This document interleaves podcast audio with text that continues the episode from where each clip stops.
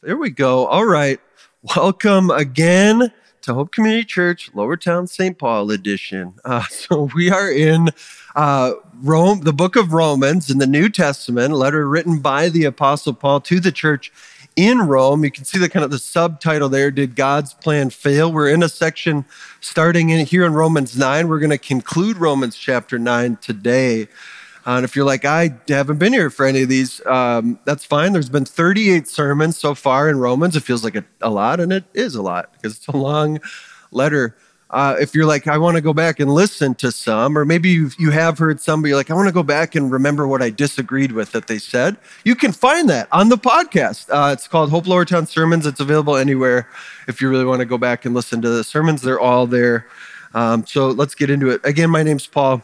Stiver, one of the elders here, excited to follow Brian as he looked at a large chunk of Romans last week and get let's get right into it. So last week we saw in many ways, and this is a very short paraphrase, that has God's word failed? God's word has not failed. Okay, nice. Um, he chooses to show mercy, but what we saw is that God calls the people to himself out of both Jewish people, uh, Israelites, and Gentiles uh, and he does this in a way we don't expect. He does it by his mercy, he does it by his choice, not based on our good works, our efforts, as it were. And so that's kind of a, a shock. In fact, that challenges all of our thinking about church and, and being a good person and religion. Many of us uh, tend to believe that just to get into heaven is to try to be a good person every day. And, and then at the end, hopefully, you have enough points. Um, but that's just not what we saw last week. It's not what we're going to see this week. Uh, uh, Dr. Tokunboh Adeyemo in the Africa Bible Commentary recaps last week's passage like this. He's talking to uh, African believers, but he uh, kind of says this about everyone. He says, Believers all over the world are among the objects of God's mercy. God has called us to be a special people belonging to Him. God has called us not because of who we are, but because of who He is, the sovereign God. We have no right to be proud or arrogant. Our salvation is none of our own doing, it is all by the divine will of God. And one of the things Brian looked at last week, we can maybe even feel like we see in this, is there's this idea of determinism. God has just done it, and I don't have any choice. Um, but and we sometimes when we see that, we feel like, okay, I don't know if I like that about God, that that He just chooses. I don't know if I love that. But what we have to see, and what we'll see a little bit today, is that faith, the, the option to believe in God, to trust God, is available to everyone. And so today we're actually going to get a little more into our response and how that matters. That we actually have a choice to accept or reject this gospel message and the God behind it. So this week's sermon is titled Never Put to Shame. We're going to be closing out Romans chapter 9, verses 30 through 33. Uh, so last week, Brian had, I think, like 20 some verses. I get three. And yet I'm probably going to go longer than he did. Uh, we'll see how that goes. So let's get right into it. Uh, Romans 9, 30 through 33. Uh, before we get into it, so I said we'd get right into it, and now we're not. Um, just a little context. What had happened was in the church at this time, uh, Jewish uh, people had been believing, not believing the gospel, and then all of a sudden, a ton of Gentiles. And when I say Gentiles, that just means other nations non Israelite people. All of a sudden, all kinds of people that weren't Israelites start coming in as they're hearing this gospel, they're responding, they're coming into the church in droves. But not a ton of Jewish people are at this time. And so Paul's kind of responding, what is happening there? And he's going to give an answer here. What shall we say then? That Gentiles who did not pursue righteousness have attained it? That is a righteousness that is by faith but that Israel, who pursued a law that would lead to righteousness, did not succeed in reaching that law. Why? Because they did not pursue it by faith, but as if it were based on works. They have stumbled over the stumbling stone, as it is written Behold, I am laying in Zion a stone of stumbling and a rock of offense, and whoever believes in him will not be put to shame. All right, so that's our passage for this week and we'll come back to this because it's what does it even mean? All right, so let's get into it. Today's message three things uh, biblical theology, geology, full confession, by the way. In my mind, geology was the study of rocks. Not necessarily. It's the study of all materials of the earth, is what I learned. I thought of it last night. I'm like, I should probably look up what geology means. So you'll notice why that's important in a second. Then missing the Messiah. Why did Israel miss the Messiah, as in Jesus, when he was there in front of them, or even as they read the scripture? And then faith as an antidote to the problem that we'll see presented as this comes up. But let's start with biblical theology, geology. And I want to talk about that idea of, of where does this idea, stone of stumbling, a rock of offense that the Apostle Paul is referencing here in Romans 9, where does it come from? And when we do that, when we see that, that's actually a quotation used in the New Testament, a quotation from the Old Testament, from the prophet Isaiah, actually two separate spots. Any Bible that you have is going to have a little footnote or a link or whatever to those quotations. What the biblical authors are doing when they quote the Old Testament is they're bringing a testimony of witnesses. So when Paul actually uses two sources from Isaiah, he's actually kind of bringing like two witnesses. He's saying, I'm making a case for this to be what the gospel's teaching. And look how the Old Testament is telling us that's what it's teaching. So that's what he's doing. And we could do this on our own. It's called integration. Anytime we see a Bible theme or topic or quotation, we can go back and see what is this saying? What does it mean? And so we get this idea of a rock a stumbling block, a rock of offense. But that's not the only way that the Bible describes God. God is described in a couple ways in the Bible, and one of them is as a rock of refuge. So we kind of have this idea rock of offense, which we saw in our passage. And then we have this idea of God as a rock of refuge. And if you're looking at the picture, that's the same rock. It's two ways to describe this God as a rock of refuge or a rock of offense. And so in Psalm 18, we see this I love you, O Lord, my strength. The Lord is my rock and my fortress and my deliverer, my God, my rock, in whom I take refuge, my shield and the horn of my salvation, my stronghold. I call upon the Lord who is worthy to be praised, and I am saved from my enemies. So there we see God described as a rock in whom we can take refuge. And if you're ever wanting to do a fun little Bible word study, especially in the Psalms, do a word study on the word my, possession language here, right? My God, my rock in whom I take refuge, my shield. So we see God described as a rock of refuge. But we also, again, in our passage, and now here's one of the quotations from our passage see God described, actually, this one doesn't have it. We see God described as a different kind of, of rock. So Isaiah 28 16, and if you're wondering who's Isaiah, he's the prophet in the Old Testament. If you're like, why are we looking at the Old Testament? Uh, it's important, but it feels a little crusty and old, but it's actually what informs the New Testament, what informs the gospel, what informs the Apostle Paul as he's writing. He's actually looking back into the story and making the connections and saying, oh my gosh, this is what is describing Jesus, this is what I was describing what I'm seeing now. And so Isaiah 28 16, we see this. Therefore, thus says the Lord God, Behold, I am the one who has laid as a foundation in Zion a stone, a tested stone, a precious cornerstone of a sure foundation. Whoever believes will not be in haste. In our passage, that said, Whoever believes will not be put to shame. So we see the Apostle Paul using this quotation to reference now a stone, a tested stone, a precious cornerstone. But we have to ask, who is this or what is this stone? So then we go to the other section of Isaiah that the Apostle Paul is quoting. And again, you can just find this with your Bible. For the Lord, this Isaiah 8, 11 through 15. For the Lord spoke thus to me with his strong hand upon me and warned me not to walk in the way of this people, saying, do not call conspiracy all that this people calls conspiracy, and do not fear what they fear, nor be in dread. But the Lord of hosts, him you shall honor as holy. Let him be your fear, and let him be your dread. And he will become a sanctuary and a stone of offense and a rock of stumbling to both houses of Israel, a trap and a snare to the inhabitants of Jerusalem, and many shall stumble on it. They shall fall and be broken, they shall be snared and taken. Okay, so we get this intense language again from Isaiah. This is another part of the quote the Apostle Paul's using. And we see again stone of offense, rock of stumbling. We also see sanctuary. We see trap and snare, but we realize now that what this person, this rock is describing is a person. He will become a sanctuary. He will become a stone of offense and a rock of stumbling. So it's not just a concept, it's a person. In fact, one quotation says this one commentary. In Isaiah 8, 13 through 15, the prophet foretells how the Assyrians, are enemy forces of the Israelites at the time in Isaiah, how the Assyrian invasion will sweep over the land of Israel like the waters of a great flood. But there will be one place of refuge from the overwhelming water. God Himself will prove a sanctuary to all who put their trust in Him, a rock on which they will stand secure.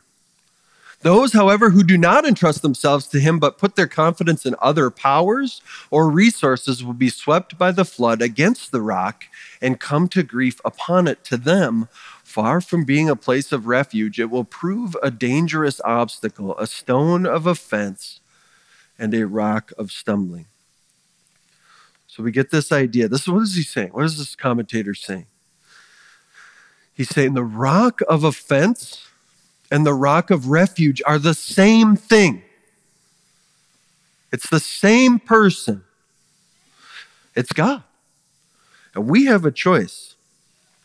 We can refu- we can accept this, we can trust in God and find ourselves in a sanctuary secure, or we can trust in other powers or resources or ourselves. And the rock, then, God Himself becomes a dangerous obstacle a stone of offense, a rock of stumbling. Kind of continuing upturning these rocks, going through the Old Testament, thinking about where the rocks and stones and cornerstones talked about, we go to Psalm 118. Psalm 118 says, The stone that the builders rejected has become the cornerstone. This is the Lord's doing. It is marvelous in our eyes. This is the day that the Lord has made. Let us rejoice and be glad in it.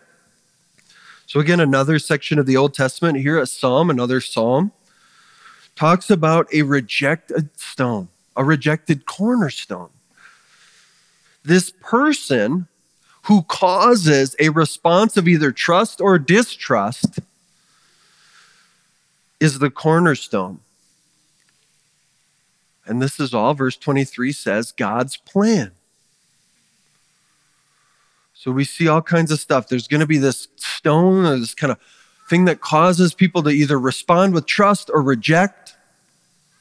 That stone is actually a person. That stone is actually going to become the cornerstone of God's plan of salvation. So God's setting up a plan that way. And we follow through the rest of the New Testament the events of the cross and the events of Jesus' life. And then what we have in the Bible, if you're just following the Bible storyline, the events of the cross happen. And then the rest of the New Testament is the New Testament authors trying to say, what just happened? And one of the places we see that is the book of Acts. They're making sense of what just happened. So in Acts chapter 4, it says they just had, uh, Peter just healed someone.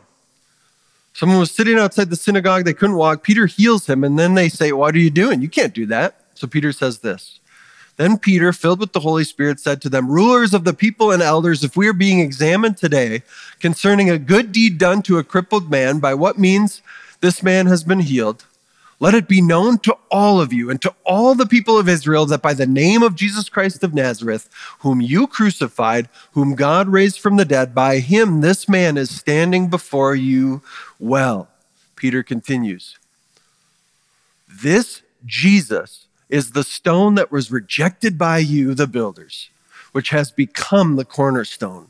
And there is salvation in no one else, for there is no other name under heaven given among men by which we must be saved. What's Peter doing? He's looking back into the Old Testament like we just did, and he's saying that person in God's plan that either causes you to accept him or reject him is this very Jesus who healed this man today. He's saying this is the cornerstone. This was the whole point of God's plan. That person that was going to be a rock of offense or a rock of refuge is Jesus. For those who trust, he's a rock of refuge. For those who don't, he's offensive.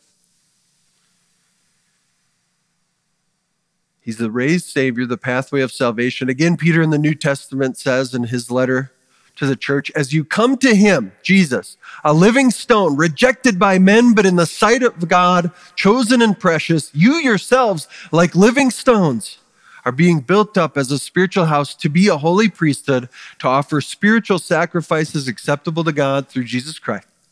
For it stands in Scripture Behold, I am laying a Zion a stone, a cornerstone, chosen and precious, and whoever believes in him will not be put to shame.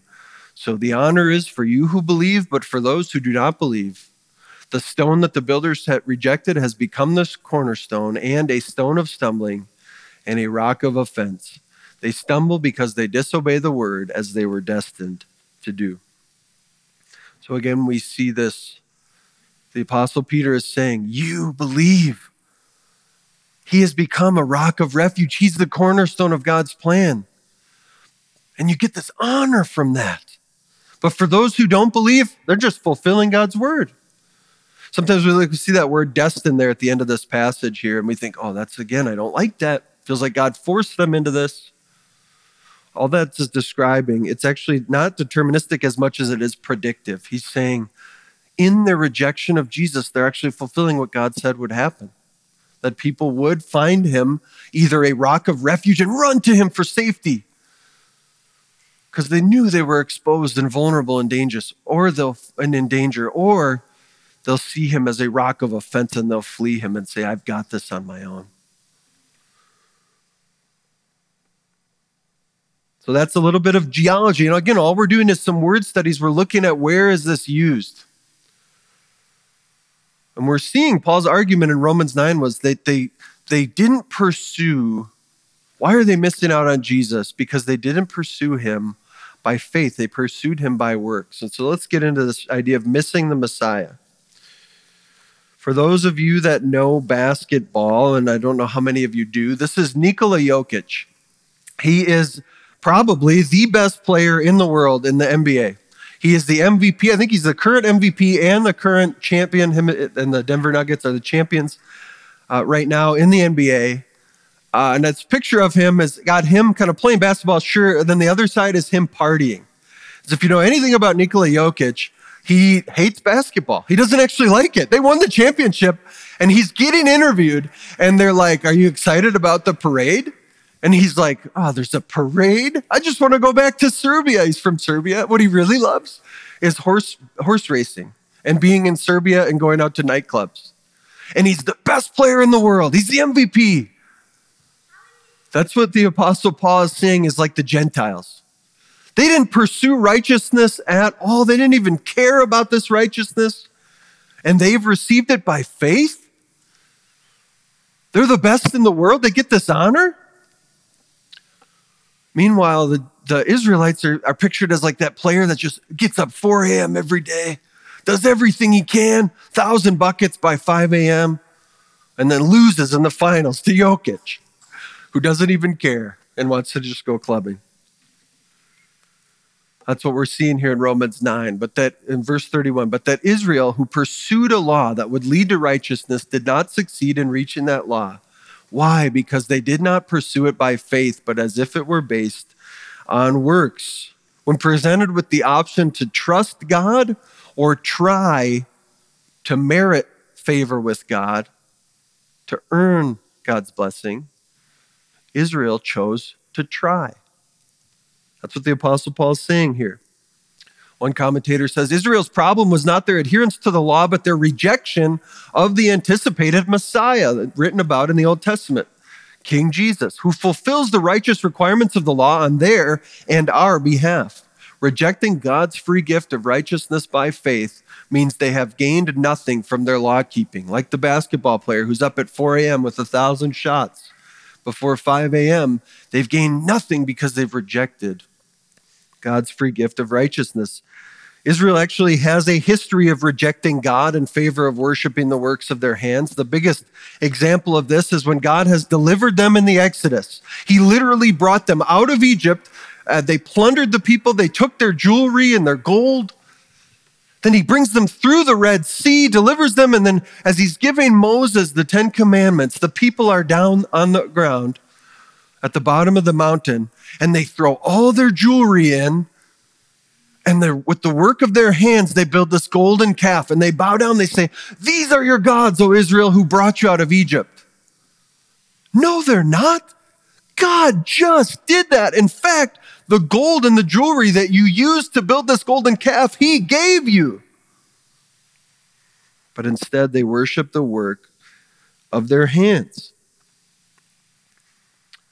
That's how we miss the Messiah. It says again in Romans 9 they have stumbled over the stumbling stone, as it is written, Behold, I am laying in Zion a stone of stumbling and a rock of offense, and whoever believes in him will not be put to shame.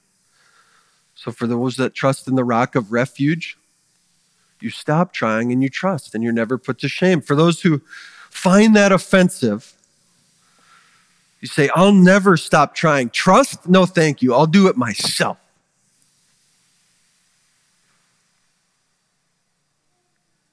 Israel's missing of the Messiah is because they're pursuing God by works.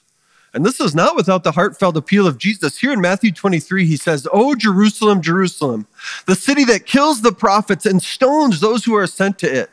How often would I have gathered your children together as a hen gathers her brood under her wings, and you were not willing? Do you see the heart of Jesus here? How much he wants to save people who reject him?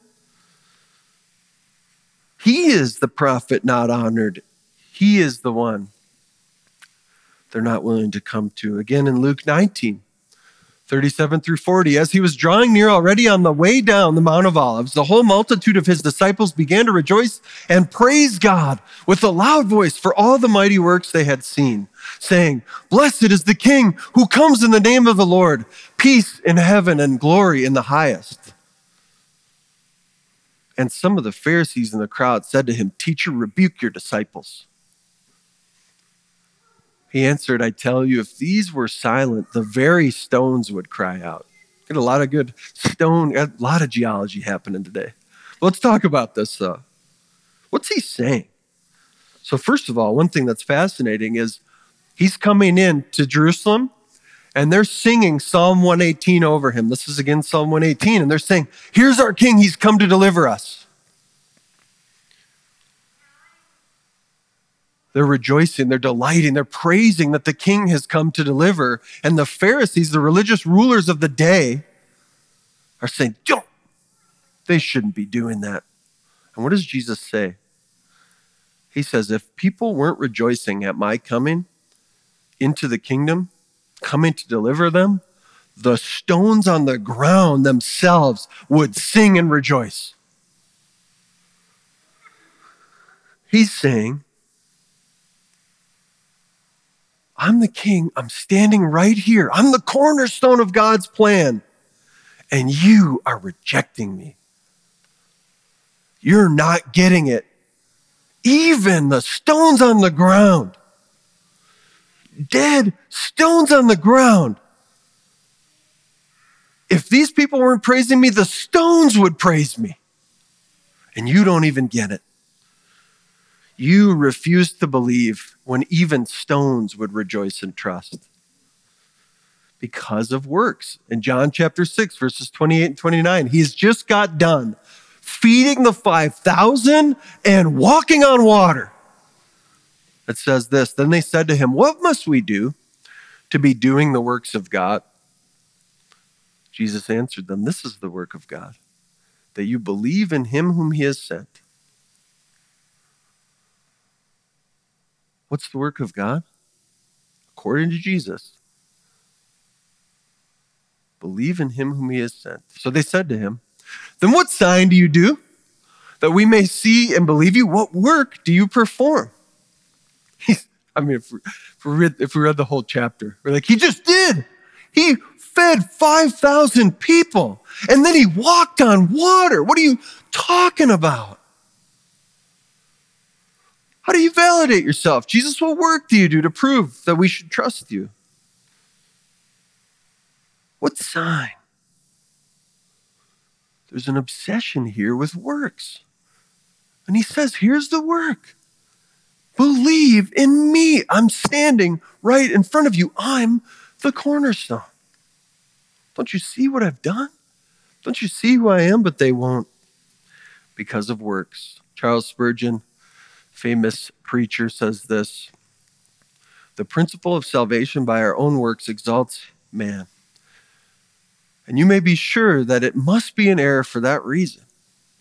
On that principle, you are your own Savior. Everything hinges upon what you do and what you feel, and Jesus Christ is nowhere. If you were to get to heaven by this road, you would sing your own praise and glory. This system of works puffs you up and makes you feel what an important person you are to deserve so well of God. It is it smells of that pride which the Lord abhors. Say we would be singing our own praise if we were able to save ourselves by our works. It reminded me of Snoop Dogg, rapper Snoop Dogg, when he got elected to the Hollywood Walk of Fame. Would you have to pay like 75 grand to get that, I think, actually, which is wild. But Snoop, when he, I think he does this tongue in cheek. I'm not here to dog on Snoop. um, but here was Snoop Dogg's speech when he got his star on the Hollywood Walk of Fame. He said this I want to thank me for believing in me. I want to thank me for doing all this hard work. I want to thank me for having no days off. I want to thank me for never quitting. I want to thank me for always being a giver and trying to give more than I receive. I want to thank me for trying to do more right than wrong. I want to thank me for being me at all times. If we were to be saved by our works, we would get to heaven and we would say this to God I want to thank me. I did enough for you to accept me. I did a great job. But that's not the way the gospel works. Another commentary says their efforts were based on faith, not, not on faith, but on personal performance. Their efforts were doomed from the beginning because God does not accept sinners on the basis of what they do. Righteousness comes by faith and faith alone. God does not allow himself to be put in debt to people in their best efforts. The approach that says righteousness can be earned fails to grasp the enormity of sin. Our separation from God is so great that only He can bridge the gap. He chooses to do it entirely on His own. Our only responsibility is to accept by faith the finished work of Christ on behalf of sinners. He's saying? We're talking about righteousness, right? That's a status, the honor, the ability to stand before God and be accepted. And he's saying the way that status, that honor comes to you is not by you earning it and thanking yourself. The way it comes to you is a gift. You put your faith in Christ, and when you do, that righteousness, that right standing with God is given to you. Imputed is the big theological word. I guess it's not that big of a word, but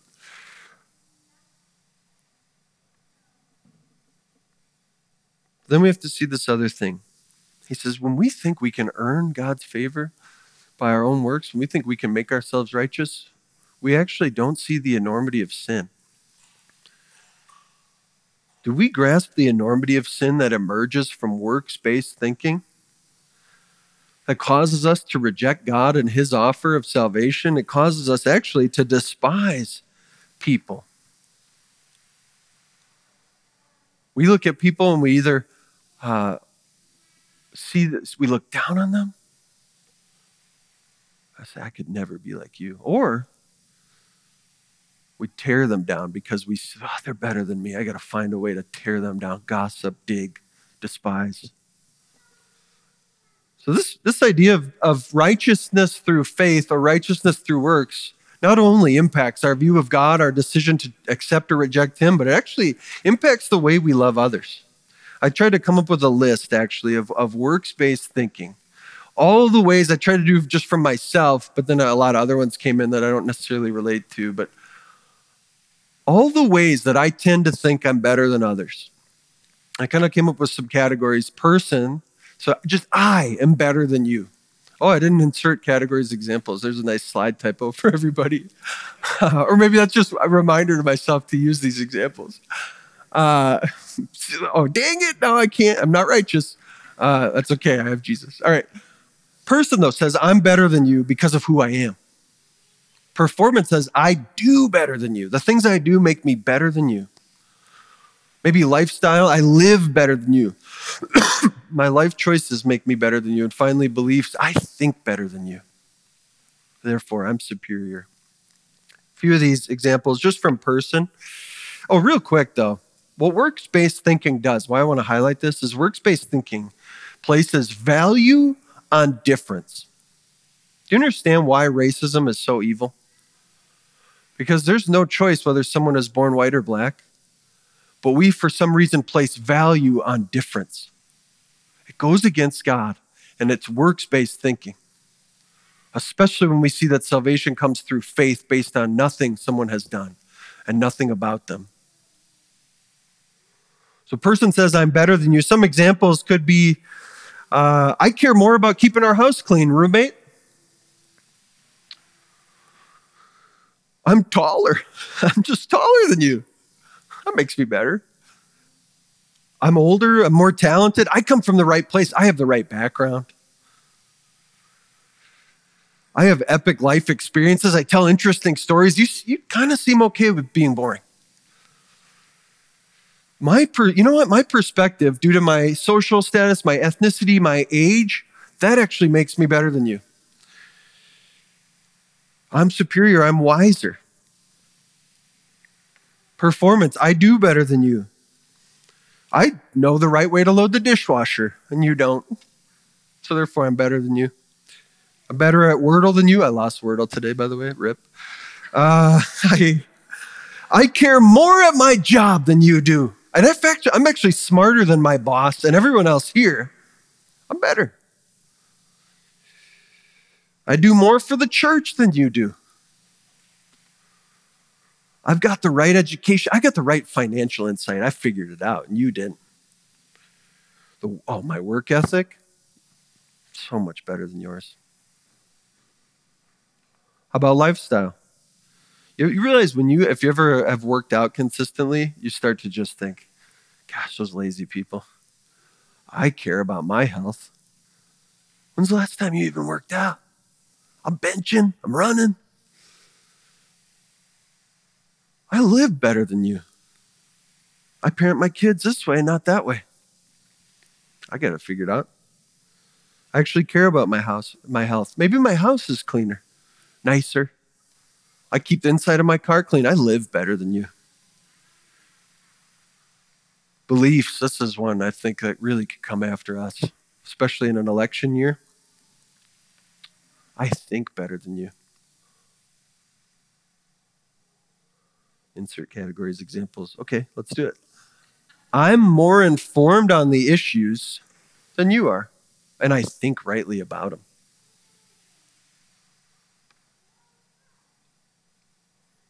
My politics, my sociological views, my theological views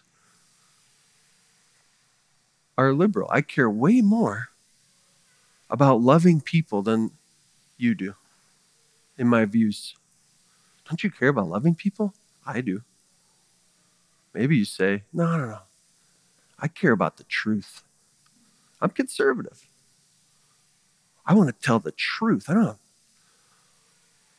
I care about the truth. Do you? My theology is conservative. My political views conservative. My views on the issues conservative. Therefore, I'm better than you.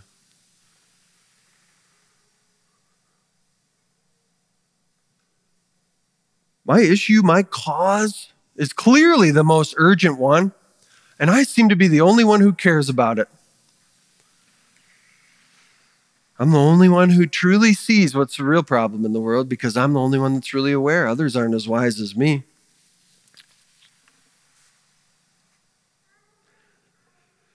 You see, the problem with this works-based way of thinking is we start to despise other people. We either look down on them and scoff, or we look up to them and want to tear them down. Oftentimes, the people closest to us get the most venom from us. Think about how many times this upcoming political season you're going to want to hate your parents for what they think about a politician or a, a, an issue. Or maybe you're currently thinking through that right now. Say, I know, I think this way I'm better. It creates in us a venom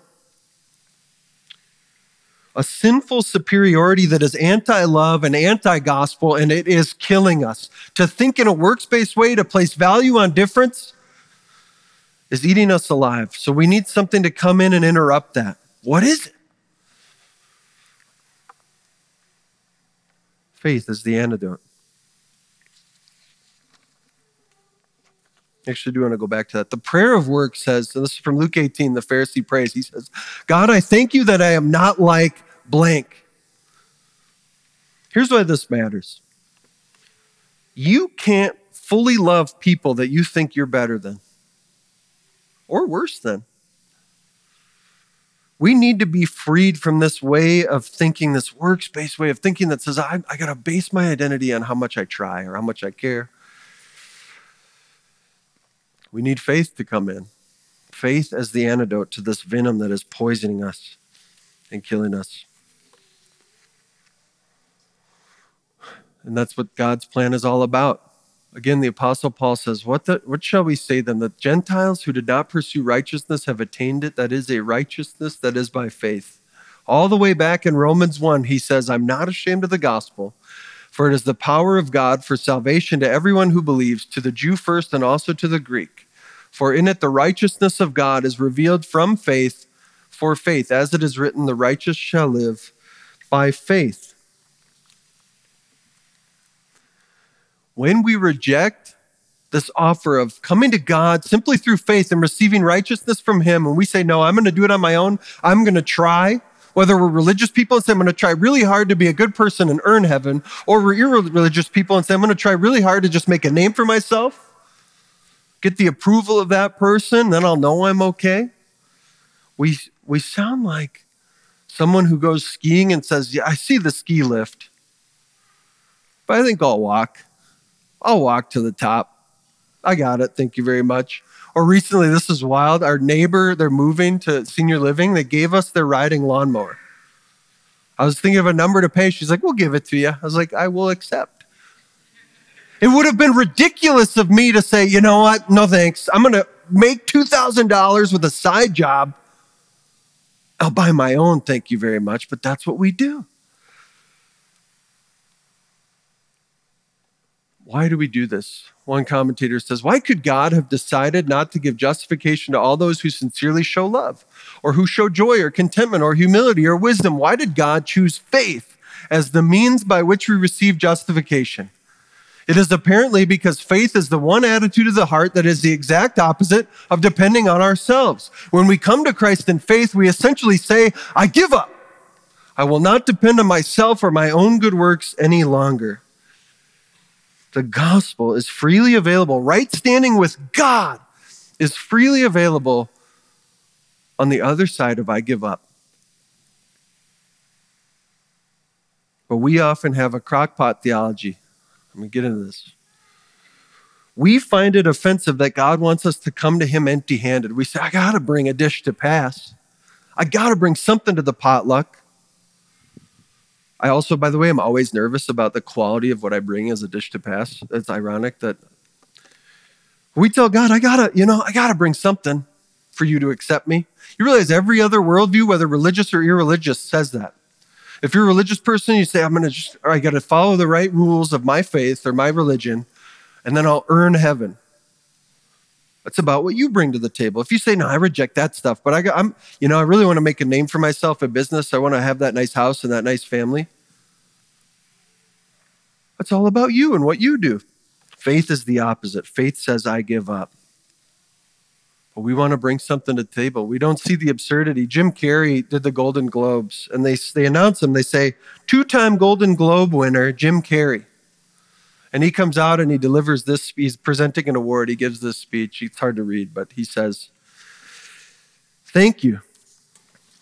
I am two time Golden Globe winner Jim Carrey. He says, You know, when I go to sleep at night, I'm not just a guy going to sleep. I'm two time Golden Globe winner Jim Carrey going to get some well needed shut eye. And when I dream, I don't just dream any dream. No, sir. I dream about being three time Golden Globe winner Jim Carrey. Because then I would finally be enough. It would finally be true. And I could stop this terrible search for what I know won't ultimately fulfill me. I love this part. He goes, but these are important, these awards. See what he's saying? He's, he's actually hitting on this. There's two ways to live. We can put all our hope in the works of our hands and have it never be enough. Or we can say, I give up. Faith is the antidote. Faith is the one thing now. He's not going to look down on non Golden Globe winners or look up to three time Golden Globe winners and try to tear them down. Faith is the one thing that disrupts the venom that works based thinking does to us. The death causing, joy stealing, insecurity festering, hate invoking antidote is to receive Christ, the whole Christ. Receive his righteousness through faith and stop this terrible search. The only thing that turns us into people that actually love because the gospel is not a potluck where you bring a dish to pass in order to be accepted to get in. The gospel is like a free buffet that never runs out. We did, we did geology, now we're getting into food. Here we go. It's a free buffet. We don't need to bring a dish to pass. You actually don't need to bring anything to God to be accepted except your faith. We actually do bring a dish to pass. The gospel tells us we do bring a dish to pass. Martin Luther said it this way What do I contribute to my salvation? Sin and resistance.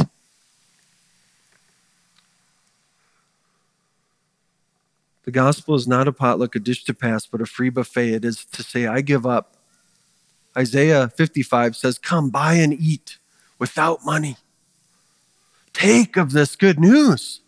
Receive by faith the righteousness that you could never earn from the work of your hands. And when we do that, it actually changes us to be people who love, who stop looking down on others as we try to make a name for ourselves or try to tear others down who are better than us. and the only thing that ultimately gets us to stop rejecting God, another rock action here, is that the rock of ages this rock of refuge, this rock of offense that is the Lord Jesus Christ, the rock of ages was cleft for me, as the old hymn says. For all of us who, geez, for all of us who reject God, trying to make a name for ourselves, Jesus suffers the rejection, not only of human beings, but of God as he pays the penalty for sin.